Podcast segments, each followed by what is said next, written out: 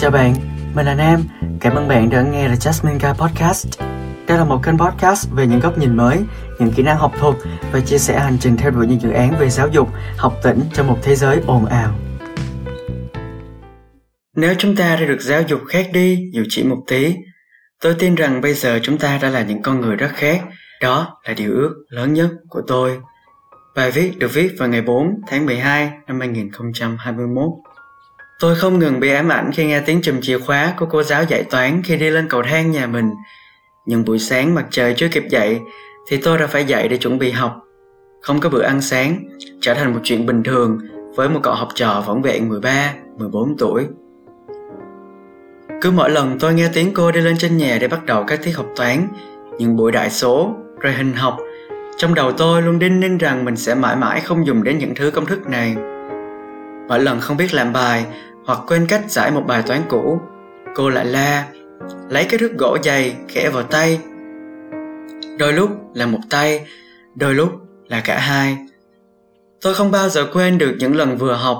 vừa làm toán mà hai hàng nước mắt cứ chảy dài không ngừng. Không biết là vì ấm ức hay vì nhận thấy bản thân mình bất lực trước một môn học mà ba mẹ đã đặt kỳ vọng vào quá nhiều.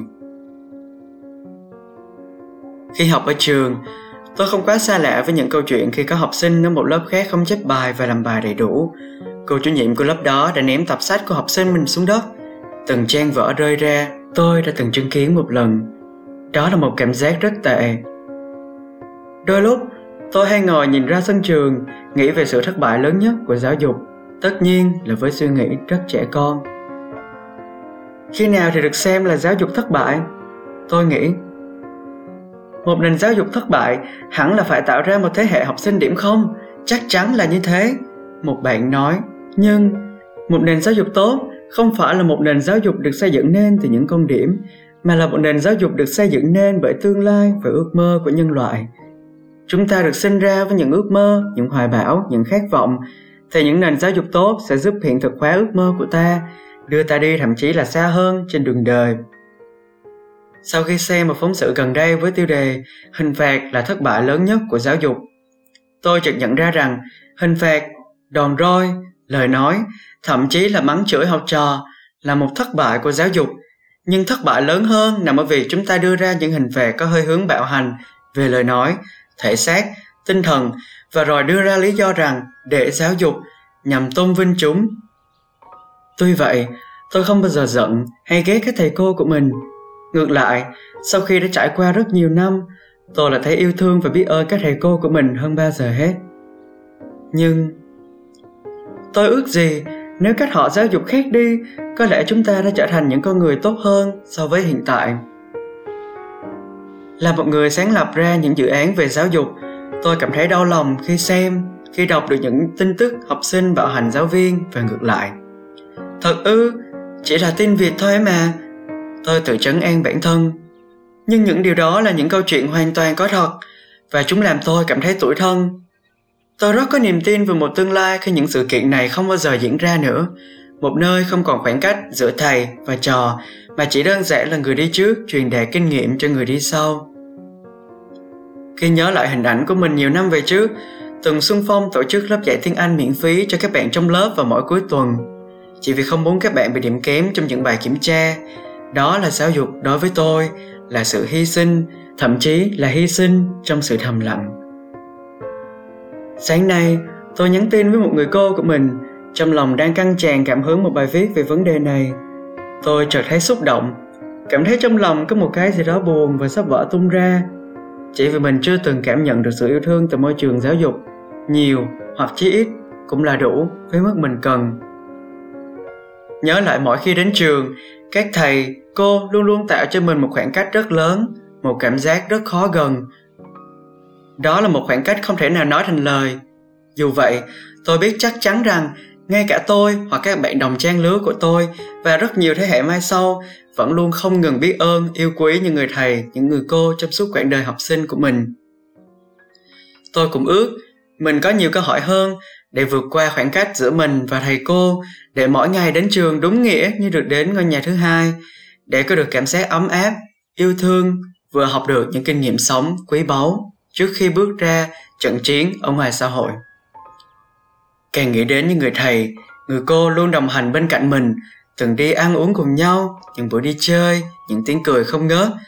Cảm giác như họ đã bù đắp cho đứa học sinh bên trong tôi những khoảng trống tình cảm mà tôi đã không bao giờ có được ở những năm tháng phượng đỏ, tiếng ve.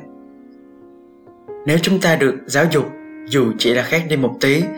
tôi tin rằng bây giờ chúng ta đã là những con người rất khác.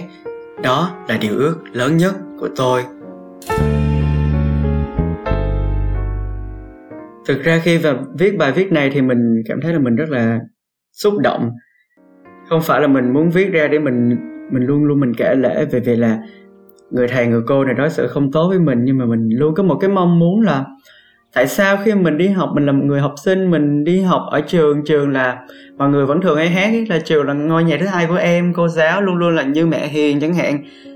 Mà tại sao khi chúng ta đến trường, chúng ta lại rất là ít khi cảm nhận được một cái niềm vui thật sự như vậy? Và cái việc đến trường là một cái phần rất là nhỏ của giáo dục và cái mục đích của giáo dục muốn hướng tới. Chúng ta không chỉ học ở trường để áp dụng những kiến thức trong trường mà chúng ta còn học để chúng ta trải nghiệm và chúng ta biết được những cách đối nhân xử thế, những cách ứng xử, những kỹ năng mềm, những kỹ năng sống. Mà những người thầy cô là những người đã rất là giàu kinh nghiệm. Và họ là người đứng trước làm một cái ngọn đèn soi đường cho chính bản thân mình. Và bản thân chúng ta thì mỗi lần đến 20 tháng 11 chúng ta không bao giờ thiếu những cái hoạt động chúng ta ca ngợi như thầy cô. Chúng ta biết ơn họ vì đã là những người thầy, những người cô, những người dẫn dắt, hay chúng ta hay gọi là những người lái đò trong suốt hành trình giáo dục của mình ở những năm cấp 3, cấp 2, bậc phổ thông, thậm chí là ở bậc tiểu học. Khi có người hỏi tôi về việc là tại sao tôi không tham gia vào những dự án giáo dục dành cho trẻ em bé hơn mà chỉ tập trung cho những bạn ở cấp 3 và bậc đại học thì tôi có một câu phản hồi như thế này tôi bảo là những bạn ở cấp 3 và bậc đại học thì họ có một cái nhận thức rõ ràng hơn và khi mình nói mình truyền đạt cái gì đó thì họ rất là dễ dàng họ tiếp xúc họ tìm hiểu họ tiếp cận và từ đó họ bắt đầu họ so sánh với hệ quy chiếu của bản thân mình và họ cải thiện bản thân mình rất là nhanh. Nhưng mà khi mình chia sẻ với các em bé hơn ấy, thì các em ấy rất là ít khi mà các em ấy hiểu được những điều gì mình muốn nói. Và mình nhận ra là mình có cái khoảng cách này là tại vì tuổi tác khoảng cách thế hệ là một vấn đề rất là lớn. Và mình luôn luôn mình nhìn vào cái thế hệ nhỏ hơn mình luôn so sánh là ôi thời của mình mình đâu có được như những cái bạn nhỏ này như cái tuổi nhỏ này đâu nhưng mà đó là cái vấn đề của khoảng cách thế hệ và thế hệ đi trước luôn luôn so sánh mình với thế hệ đi sau về những điều kiện. Tại vì bản thân mình mình cũng đã có những cái lần so sánh bởi gia đình của mình với cái quá khứ của họ. Mình biết là ai cũng có những cái quá khứ khác nhau vì chúng ta luôn sống trong những thời đại rất khác nhau. Nên là khi mà người lớn họ vô tình họ đem cái quá khứ của họ ra để họ so sánh với mình của hiện tại, thì mình lại so sánh bản thân mình với những bạn mà bé hơn mình ở những thế hệ sau. Thậm chí là 10 năm 20 năm nữa khi mình đã rất là già rồi thì mình lại so sánh với những bé đó. Và nếu mà tuổi cấp 2 và cấp 3 là cái thời điểm mà chúng ta nhạy cảm với thông tin nhất. Và khi tôi hỏi một người bạn của mình là bạn ấy nghĩ gì về việc là nếu chúng ta được giáo dục một cách khác đi thì chúng ta đã trở thành những con người rất khác ấy, thì bạn ấy cũng trình bày một cái quan điểm. Tôi hỏi bạn này là tại vì bạn này đang là một giáo viên và vì tôi đang không phải là người đi dạy trực tiếp nên là tôi vẫn muốn hỏi những người mà họ đang đi dạy để cảm giác trực tiếp của họ như thế nào thì bạn ấy có nói với tôi một cái ý kiến mà tôi thấy rất là hay như thế này. Bạn ấy nói rằng là chúng ta luôn luôn mặc định giáo dục là phải đi theo một con đường mà chúng ta vạch ra sẵn. Nhưng mà cái đích đến thật sự của giáo dục đó chính là chúng ta nghe theo chính bản thân mình và chúng ta dựa vào chính mình nhiều hơn. Và thậm chí thì mọi người cũng đã rất là quen với cái câu nói là mọi người phải lấy tự học để làm gốc. Và cái việc tự học ở đây không chỉ đơn giản là chúng ta tự làm bài, tự học bài mà chúng ta tự khám phá ra nhiều cái chân trời mới cho chính bản thân mình. Tức là việc khi mà chúng ta được tiếp cận một cái nguồn thông tin nào đó về giáo dục ở trường lớp, thì chúng ta tự reflect lại với bản thân mình, chúng ta xem là những cái nguồn thông tin này nó có đúng với bản thân mình không và mình có sống đúng với những gì mà mình đang được dạy, đang được học hay là không, hoặc là mình có những cái ý kiến khác nhau như thế nào. Và tôi, bản thân tôi nghĩ là khi mà chúng ta được tiếp cận với một nền giáo dục rất là hiện đại như bây giờ thì chúng ta có quyền được lựa chọn cách chúng ta học, cách chúng ta suy nghĩ, cách chúng ta bày tỏ quan điểm, ý kiến của bản thân mình. Và giáo dục là một con đường mở, chứ không phải là một con đường đóng. Và giáo dục tuyệt nhiên không phải là một cái khung để chúng ta ép mình vào đó và chúng ta chỉ được quyền giãn nở ra để vừa với cái khung, hoặc là tự co rút bản thân mình lại để vừa vặn vào cái khung đó và chúng ta không được phá khỏi cái khung và tôi nghĩ mục đích thật sự của giáo dục là khi chúng ta bước vào xã hội và chúng ta bị những cái mát mà xã hội gắn vào mình, những cái khung, những cái sự ép buộc và chúng ta sử dụng giáo dục để chúng ta giải thoát mình khỏi những cái khung đó. Đó là lý do mà tôi rất là tin vào cái cụm là education for change, tức là giáo dục sẽ luôn luôn tạo ra một sự thay đổi và rằng tri thức luôn luôn là một cái vũ khí quan trọng nhất và mạnh mẽ nhất. Và tất cả chúng ta đều có và đều có quyền được sở hữu mỗi ngày vì vậy thì một trong những tiêu chí phát triển bền vững của liên hợp quốc vẫn là về phát triển con người phát triển về giáo dục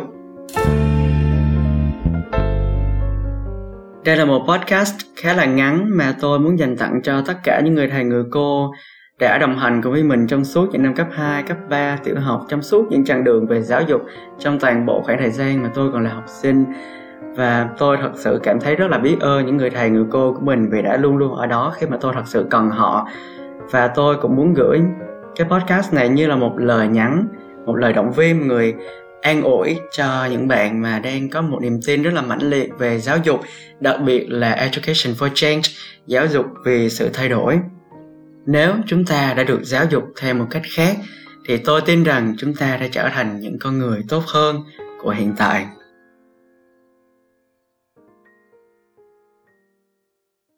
Cảm ơn bạn đã dành thời gian chú ý lắng nghe đến podcast này. Chúc bạn sẽ luôn hạnh phúc với các quyết định của mình trong tương lai. At the end of the tunnel, one will see himself standing there. The Jasmine Guy